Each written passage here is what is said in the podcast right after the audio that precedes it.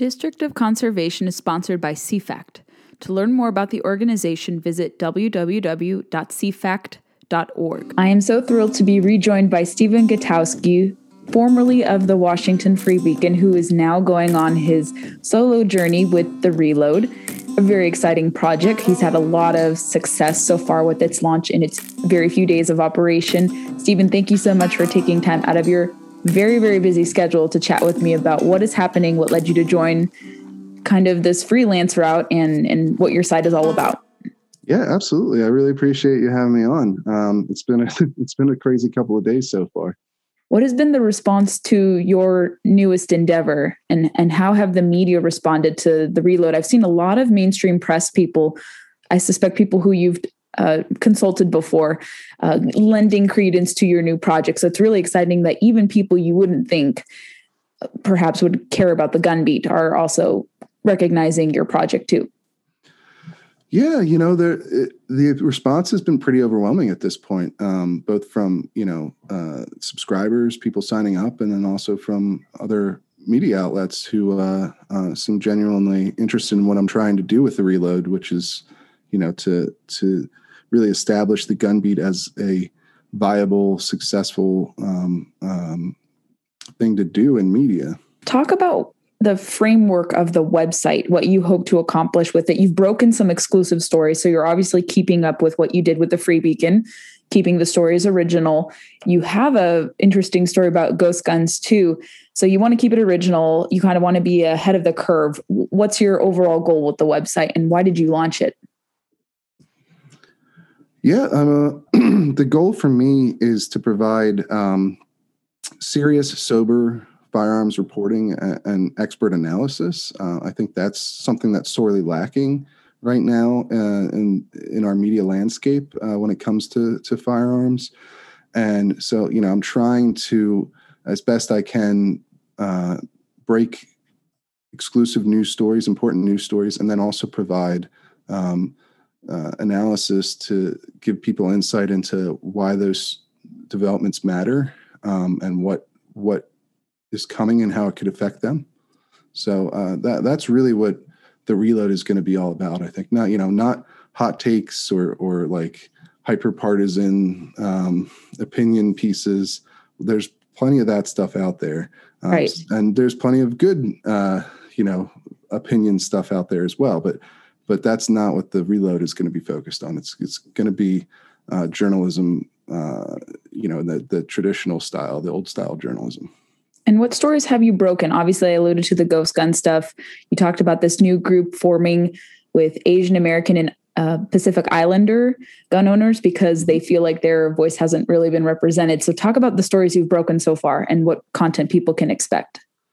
Yeah, absolutely. I think one of the biggest stories, from my point of view, is the new Asian American Pacific Islander gun owners uh, group that formed on Monday, uh, because there hasn't been something like that before uh, in in the gun community. Um, we have uh, a lot of groups now that have been successful at uh, recruiting people from different backgrounds and different demographics to uh, to gun ownership. Um, we've seen a huge rise in uh, female gun ownership over the last decade or, or so. Uh, and you've seen groups come out of that, like a girl and a gun, um, and a number of other um, um, gun groups focused on, you know, helping train women and get women involved in the community and making them comfortable at the range. Um, and you've seen uh, the National African American um, Gun Association, uh, which is focused on obviously African American shooters, which has grown tremendously over the last year or so.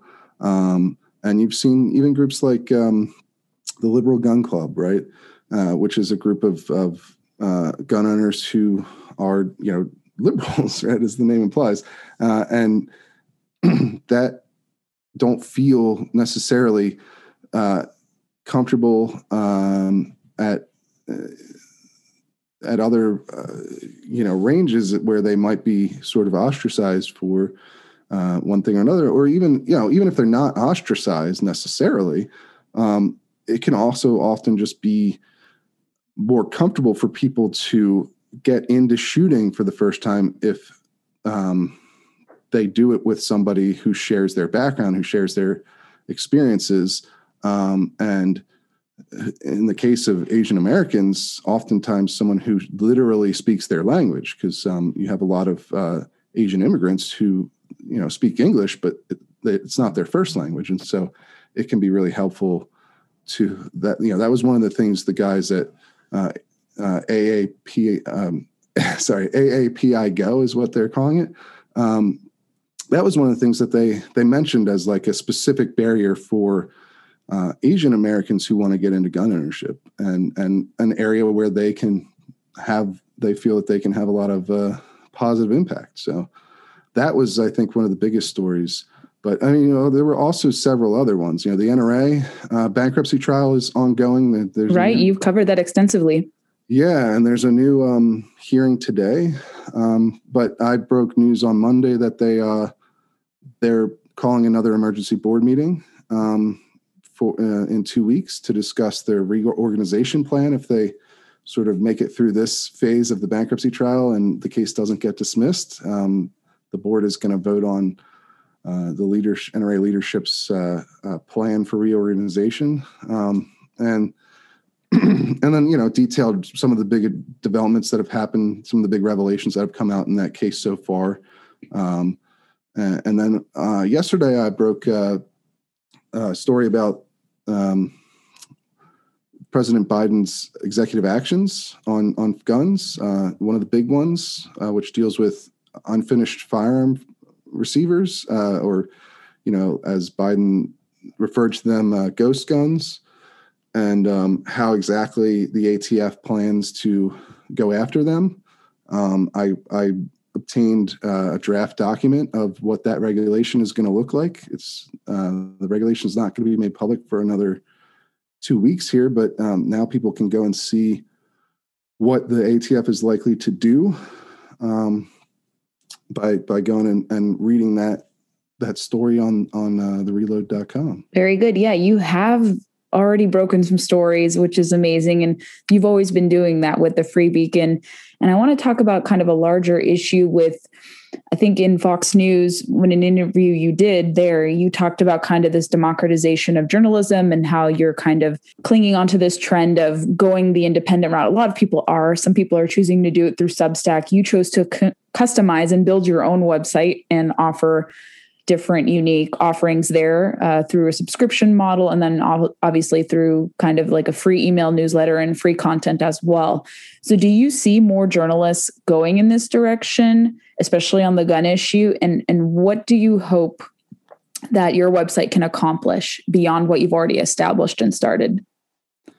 Yeah um, i do think you'll see more people gravitate towards this model um, at least um, I think it I think it works very well for a certain type of of writer. Um, somebody who either is already very established and has hundreds of thousands of followers, right? Because you only you only need a uh, you know a small percentage of those people to sign up in order to be sustainable. Um, but also for for other people, uh, yes, I've been uh, been working almost nonstop. you need to get some sleep. it's hard to run. Uh, this is one of the drawbacks. It's very difficult to run an entire uh, website operation on your own, especially the route that I went, which was uh, to build the whole thing myself instead of using something like Substack. Um, so there are certainly advantages to using Substack, but I like the flexibility and and uh, uh, customizability that that building it myself brought, and I have you know a significant amount of experience running the back end of websites, so uh, you know, I was able to do it. But I think uh, the, overall the model of you know the sort of freemium newsletter or membership site for journalists is um, going to be successful for both the very popular writers and then also uh, people who have built a good reputation in a specific niche. Um, you know, for me, it's guns, but it could be anything. You know, um, I know there's a guy running a, uh, a news uh, a Substack called Lenny's Newsletter, and his niche is like, um, you know, uh, tech advice. He worked at Airbnb before he started his his newsletter, and now he has over four thousand paid subscribers. So, wow, uh, in in about a year.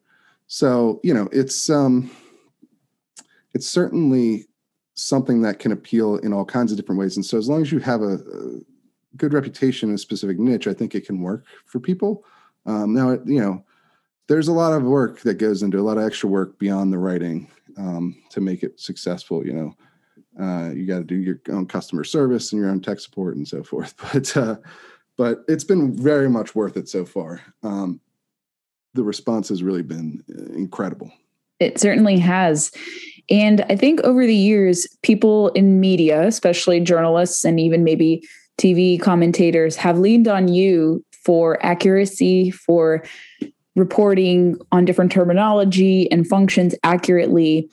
And it seems like some of them are putting away their biases maybe about firearms, AR 15s, kind of the scarier looking, more aesthetically kind of displeasing looking guns. And they're saying, okay, maybe I do have to be judicious. I have to take away my emotion and I have to report exactly on what exactly a firearm is in consideration for regulation or deregulation, what the implications are. But there are still some holdout individuals.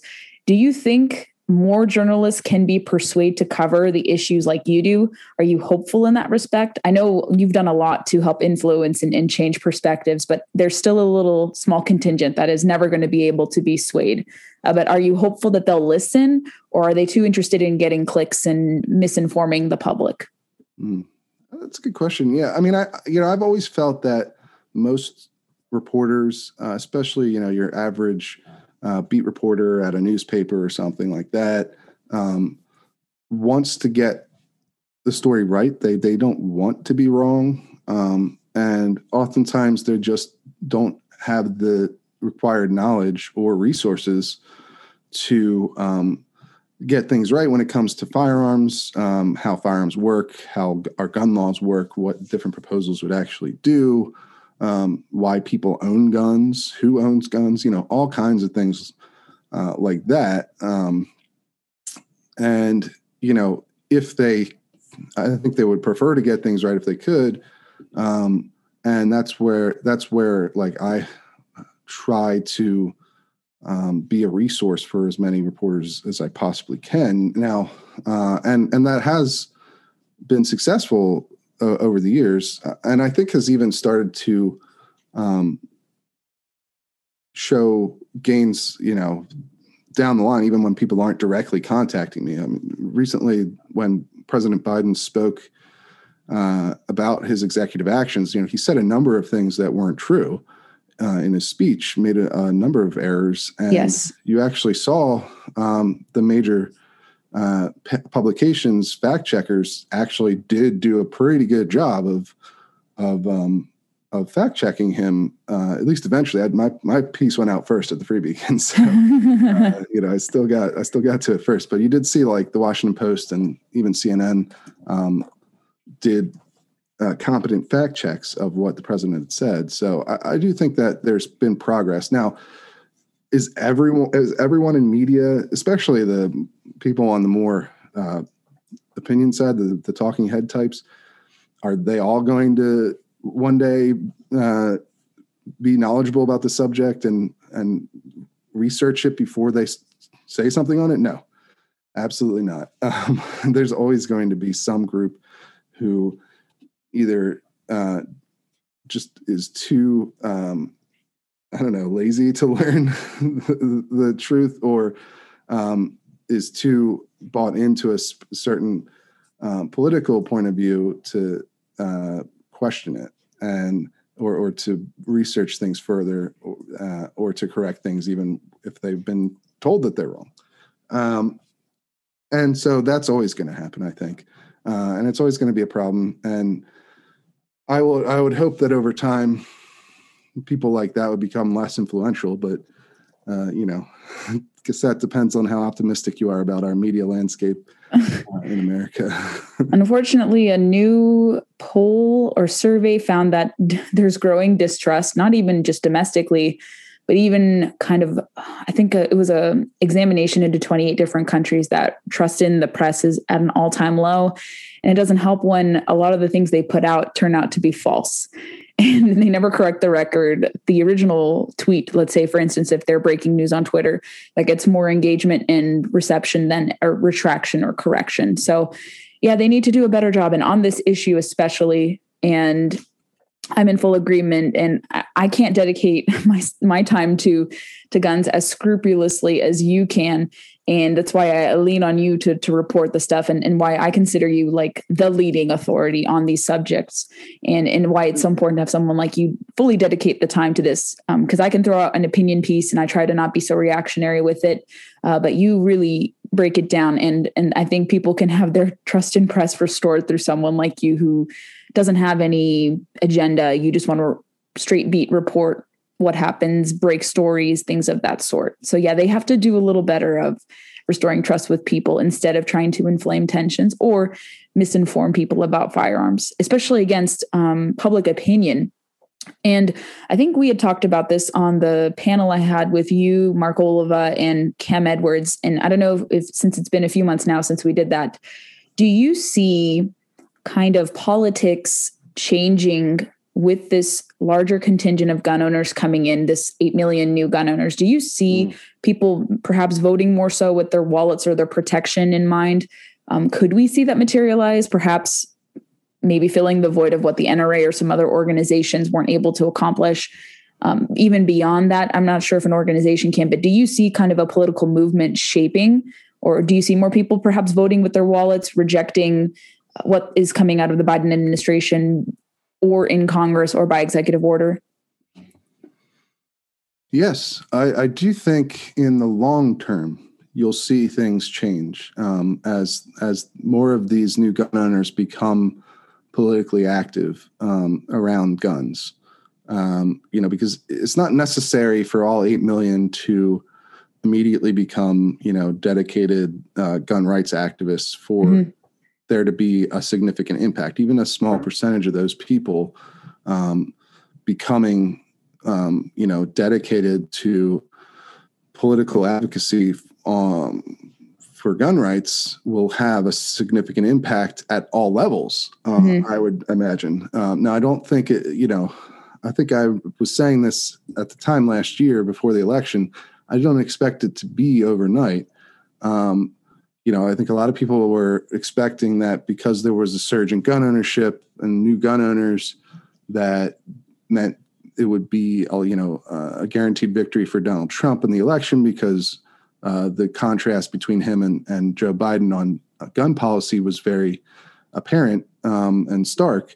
But you know, I, I, wasn't necessarily expecting that to be the case. Um, you know, uh, just a few months after someone buys their first gun doesn't necessarily mean they're going to turn from a um, either a Democrat uh, Democratic voter or a, uh, even someone who's not politically engaged into like a diehard party line Republican voter. Sure.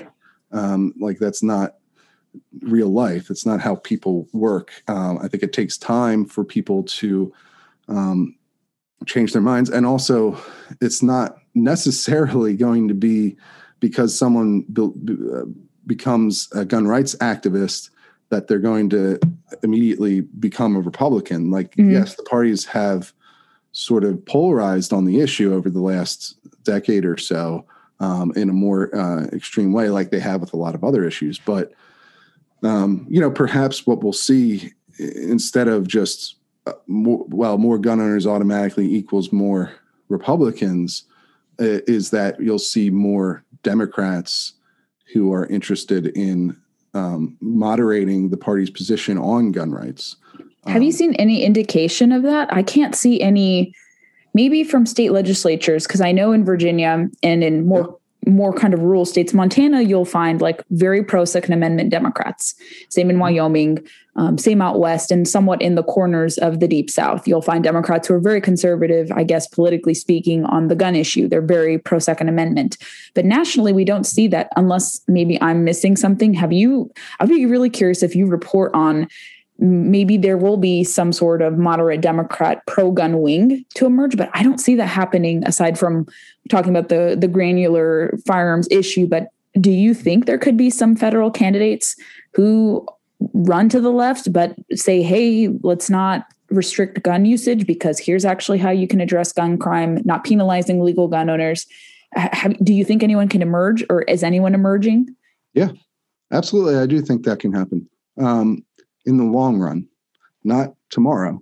Right. Uh, because generally, the way political change works is that it takes like party orthodoxy is pretty ingrained um, and takes a while to change. Mhm. generally only changes through political losses, right? So you have to see an actual political cost for holding these different positions before you will see uh, a significant um, change or shift in the party um, around whether or not those positions uh, are politically viable, right? So, I mean, you, you can still see some effect, though. Look at Virginia, for example, um, especially. So you, you'll see this effect already happening in places that are more divided and less Right. deeply blue or red. Um, and so in Virginia, Democrats control, as you know, um, all the levers of lawmaking uh, at the state level. And they pushed for years in the lead up to capturing the state house and governorships. Um, for years, they they pushed an, uh, the, an assault weapons ban, and not just even a ban, but also confiscation, like making it illegal to possess the ones people already own. And then it, you know, that got watered down.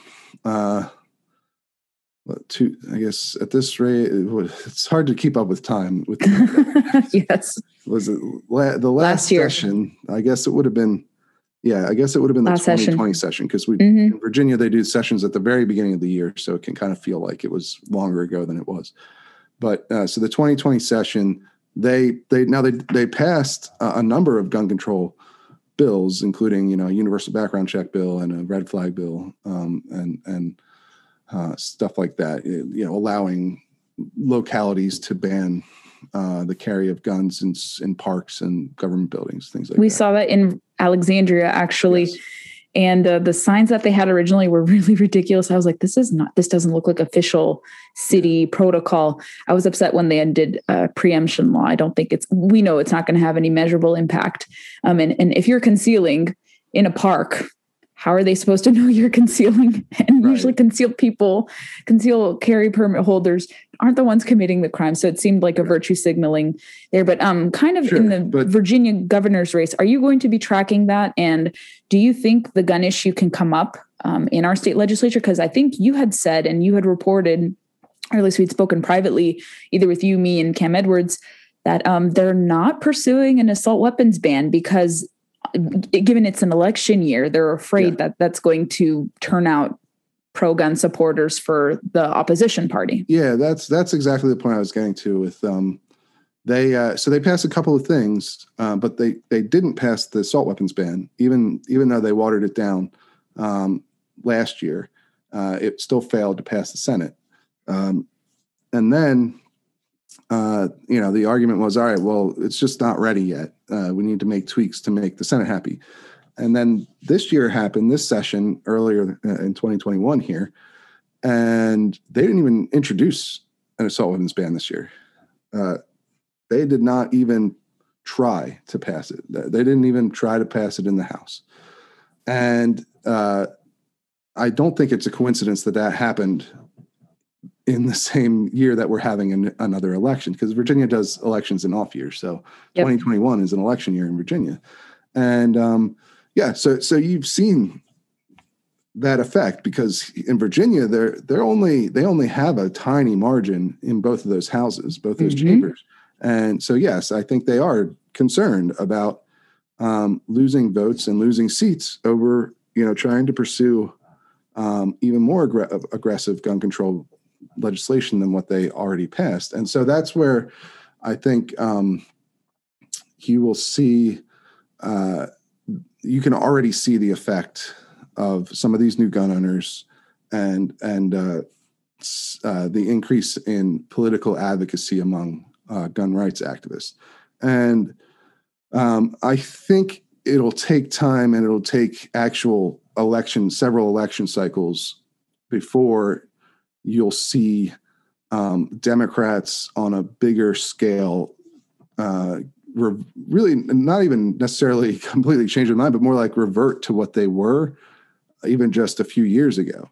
Um, because it the, openly saying that they want to confiscate guns from people is is a relatively new phenomenon, or at least um, they hadn't really been doing that since at least the 90s, because the the calculation was that um, Al Gore lost the presidential election in part because of his uh, stance on gun control, and so um, you know you could see Democrats. I could certainly see a, a, scenario where Democrats revert back to a less aggressive stance on guns over time after uh, you know if they lose actual elections and uh-huh. and determine that it was because of this issue. They haven't really done an autopsy, and it seems unfortunately they're trending more to the left, even on this issue. So I, I'm I'm a little pessimistic, but I would hope in the legislatures maybe there are some Democrats there that can sway their party nationally to abandon these very confiscatory policies that do nothing to limit or ameliorate the instances of crime and violent crime. And I don't know how much time you have left, Stephen, but is there anything else you want to explore before I defer people to your website and how they can support you and kind of the sponsorships that you offer? Yeah. Uh, well, no, just, I mean, you know, I, I agree that it hasn't happened yet. Uh, and I don't think it's going to happen for uh, several election cycles, at least. You're going to have to have Democrats lose uh, seats because of this issue if you if if you're going to see them change direction on it. Like that i think that's the bottom line. And it's not and and yeah 8 million new gun owners have the potential to do that in the long run but i don't think it's necessarily that's something that's going to happen in one election cycle you know? It takes time yeah until they feel the pain at the ballot box right. they'll never change their views uh, on this issue. And i think yeah it, things are interesting i think with with the gun world. And what are your thoughts on um, Pre- President Biden potentially removing immunity for gun manufacturers. Could that open up the door to other industries being sued too, not just gun owners? And, and what do you think that policy will have? Is it just to obviously curb the production of legal firearms? Is there any merit to it? I don't think so. but but but do you think he's going to go full throttle on removing that 2005 law? I don't think he can. I don't think there's any chance that he gets anywhere on that. Like, yes, it's something that he wants, and he says publicly that's like his top thing that he wants. But there's absolutely no appetite for that in Congress, um, because yeah, it it would effectively probably put the firearms industry out of business if you make them liable for uh, criminal misuse of their products. Um, yeah, that's that's probably going to make it extremely difficult for them to ever uh, to keep operating. Um, and you know, I, I, don't know exactly how it plays out, but certainly, I think the risks of something like that, of basically uh, filing uh, frivolous, you know, allowing these uh, sort of frivolous lawsuits to go forward, even at, because generally speaking, the goal isn't even to actually win the lawsuit um, in these cases. This was a tactic from again from the '90s, where the idea was to file frivolous lawsuits to tie these companies up uh, in court for years and make the legal costs exorbitant, um, and eventually, you know, that can put a lot of gun companies out of business um, that way, and so. Um, that's why they passed the the Protection and Lawful Commerce in Arms Act in the first place, and it was overwhelmingly bipartisan bill at the time. And um, I don't know that I, I you know, I, I, as much as the president says he wants that to happen, I don't see it as a realistic thing. Even if Democrats pick up seats in the next uh, midterms here, which is probably unlikely given historical trends, but um, it, you know, it, it's sort of something he wants, but is almost certainly never going to get. Yeah, it seems like a pipe dream and it's going to have very deleterious consequences. I also think I know you don't do much of hunting, but um, the just the connection between all those monies that come from guns and ammo to fund all the different environmental projects that we do and have like through wildlife conservation, habitat restoration, and even hunter safety courses uh, eliminating the legal purchase of firearms will have such an adverse effect on this system in place uh, through the Pittman Robertson Fund, which is what I warn people, not because like I'm simply just a gun activist or a gun proponent, but like there are some ramifications that could come with this, and it would totally disrupt the system we have in place that has worked, that's promoted conservation, safety, responsible use, things of that sort. So I don't think they understand what they're doing um, on this, especially through a maneuver like that to shut down manufacturers who, as we know, having gone to SHOT Show and interacting with people from the industry side, they always pride safety. I've never seen a manufacturer say, yes, we're advertising our firearms deliberately to encourage people to commit crime. Like, that's not what you can imply from their advertising. I mean, um, you remember the Remington case, right? Was it where Sandy Hook parents were able to sue on those grounds? Is, is that in line with what they're using as a justification to try to undo the 2005 law? too? Yeah, well, um, yeah, that case has been allowed to go forward despite the, the PLCAA. Um, but um, again, it's a case that doesn't have much of a chance of actually succeeding on the merits. But generally, with these sorts of cases, that's not the idea. Isn't to actually win. It's just to tie up company in court and you know uh, make them pay a lot of money in legal fees. So um, I doubt that that case is going to succeed, but it's going to take probably several years to uh, um, for it to come to an end, and it's going to cost a lot of money uh, during that time period. And while it seems like the chance of good gun legislation cannot pass, there are some good pieces of uh, legislation that are out there. I think the Hearing Protection Act has been reintroduced, concealed carry reciprocity. And maybe if Republicans reclaim the House and Senate, although I don't see President Biden signing it into law unless they had super majorities in both chambers. But there is some good legislation out there, federally speaking, and across the states. Like, what has crossed your mind as something that's good that should pass, that should have passed, um, or that could potentially pass in the future if the political dynamic changes?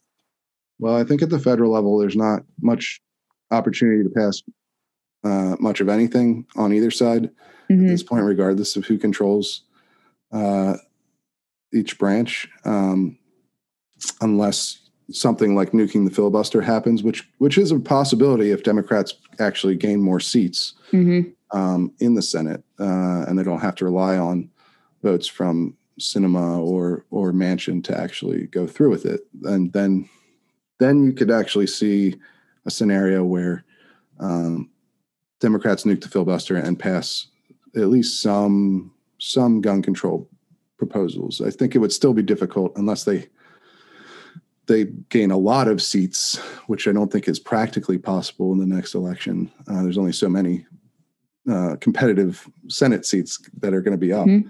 Um, but I, you know, something like universal background check bill you could get through um, but probably not an assault weapons ban. Um, but you know, that's it's kind of hard to speculate that far out.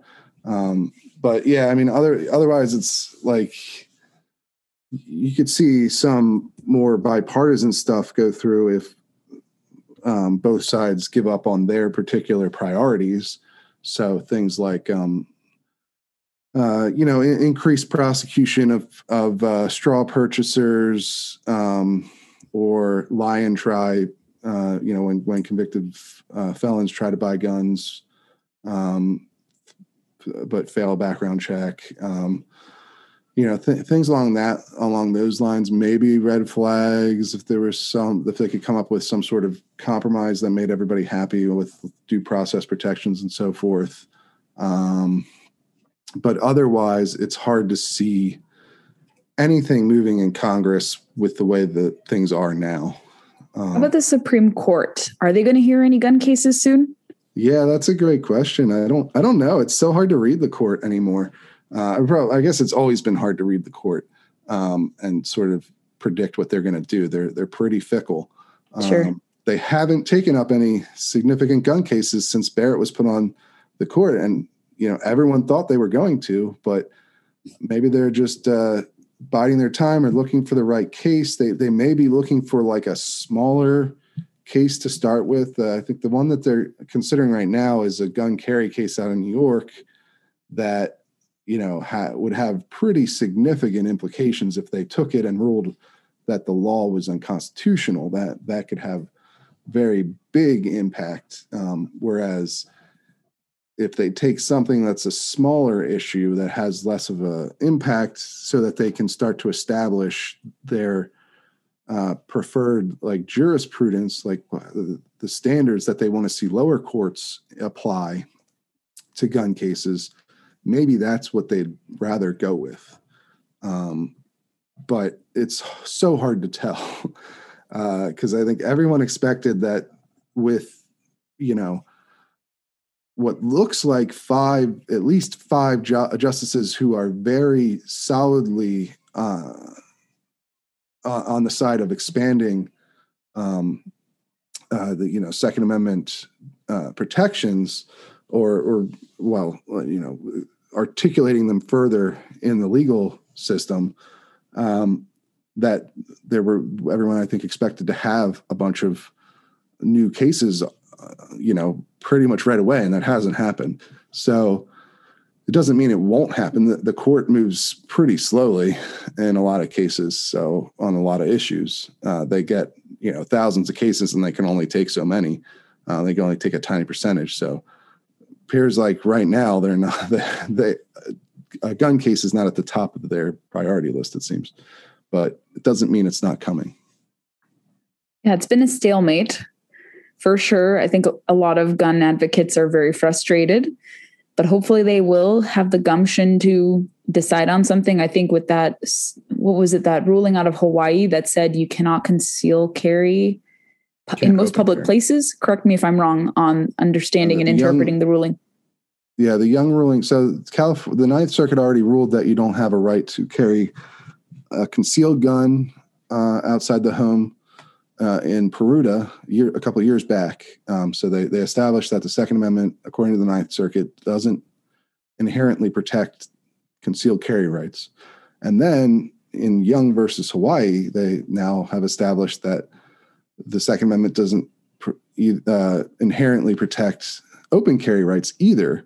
So the implication there is that, uh, according to the Ninth Circuit, the Second Amendment doesn't protect any sort of uh, gun carry rights outside of the home. Um, and that's in conflict now with several other circuits. Um, I believe um, DC Circuit uh, in the Wrenn case, uh, you know, where they struck down DC's ban on gun carry. And then there was a case in Illinois as well um, uh, a few years back that did the same thing. And so um, you could see the court take that case because the court usually likes to um, take cases where the uh, circuits, the lower circuits, are split on on a certain question, and so that now you see um, you see that in the Young case, and so they should have more motivation to take a gun carry case at some point, but you know eh, they haven't yet. Maybe they will on Friday when they meet to t- to discuss the um, the New York gun carry case again. They've already relisted it a couple times, which is generally not a good sign from what I understand. I'm not a, uh, you know, I'm not necessarily an expert on the Supreme Court, but uh, the more times a case gets relisted, the less likely it is to become to, to be one that they take. Um, so we'll just have to wait and see. A lot of things can happen between now and then. And you've run the gamut of all that is happening from your project to what is trending. Can you recommend and, and encourage, give a call to action for my listeners on how they can best support the reload your endeavors. I know you offer some paid subscriptions for those mm-hmm. who want to support you to the max. I think you also offer with kind of the large sum of money or um, sponsorship fee that you also couple that with the firearms training. So give the gist of how people can support you from the free basic level to this high level support if you're still offering that. Yeah, yeah, absolutely. Well, so uh, you know, anyone can sign up for the free newsletter, right? There's a weekly newsletter that that goes over you know the biggest stories and guns of the week every week, um, and then you'll also get a, a breaking news. Um, uh, you'll get breaking news alerts as well that that are going to be you know periodical. It's not breaking news in the way that some other outlets like to use it to mean literally everything. this is just going to be occasionally if there's a big story that's an exclusive to the reload, you'll get an alert that lets you uh, read it. But um, uh, beyond that, if you want to get into s- sort of uh, more content and and to support what I'm doing with the reload, uh, you can sign up for either a monthly or yearly subscription, um, which gets you a second weekly uh, email that focuses on my analysis of what's happened in uh, during the week. Uh, so you can get sort of a better insight into why these stories matter so much and what they mean going forward. Um, and you'll also get access to exclusive posts on the site and to the forum and the ability to comment. Uh, and uh, you'll get question and answer sessions with me as well. Um, and uh, if you're very supportive of what I'm doing, you want to make sure that it, it succeeds. There is a uh, co-founders uh, tier where uh, people can pay. It's a thousand dollars for a lifetime membership, um, and you'll get um, a range day with me. Um, we're doing uh, sporting clays uh, in uh, the Bull Run Shooting Center in Virginia, Northern Virginia, right by out near the airport, Dulles Airport. So that's that's on June 12th, and you know it's all, all, all inclusive, so you don't have to pay for anything. Um, but uh, yeah, I've initially had 10 of those spots available because you know I'm trying to keep that very small so that I can actually have individual time with everybody who who signs up for that. Um, and that sold out on day one, which was incredible. I saw that. That's awesome. But, um, so I added 10 more slots and I'll probably I'll be adding another day at the range so we can make sure that we can accommodate everyone. Um, and and so uh, two of those have already sold. So right now there's only eight slots left, uh, and then I'm gonna have to come up with something else because I can't. You know, 20 is probably my limit as far as uh, um, you know being able to to accommodate everyone. But but uh, so yeah, if you're if you're really believe in what I'm trying to do, that's that's your best route because um, you know that really will help make the site sustainable um, and and make sure I'm not I don't have to shut it down and be out on the street in, in a couple months. um, but so yeah, that that's how people can sign up. You just go to the free the sorry the reload.com and right on the front page or on any of the posts, uh, you know if you scroll down, you'll see uh, the way the ways to to sign up for the newsletters or buy the the subscriptions. And drop the links to where people can follow you on social media, both you personally and also the reload. Yeah, you can follow me um, on Twitter at Stephen Gutowski, S T E P H E N G U T O W S K I. And you can follow the reload at the reload site on Twitter. And then there, we also have a, a Facebook uh, and a YouTube account. So Oh, you did? I didn't see those two. I'm going to subscribe yeah, to those myself. Um, awesome. Very cool. Awesome. Very, very good. I really appreciate you having me on. Uh, this has been wonderful. Yeah, it's always good to catch up. And I'm going to get you to that training. I'm still working out the details yes. in West Virginia with my former client who has some interesting stuff. I think that'd be super great. You could pick his brain. He has some interesting thoughts about the ATF nominee. Um, and we can discuss that offline more so too. But Stephen, it's always a blast to chat with you. I really appreciate you taking time, especially on your launch week. You're a repository of information. I'm honored to consider you a friend and an ally in this coverage. And I wish you tremendous success and welcome to self employment. Thank you, Gabby. I appreciate it so much.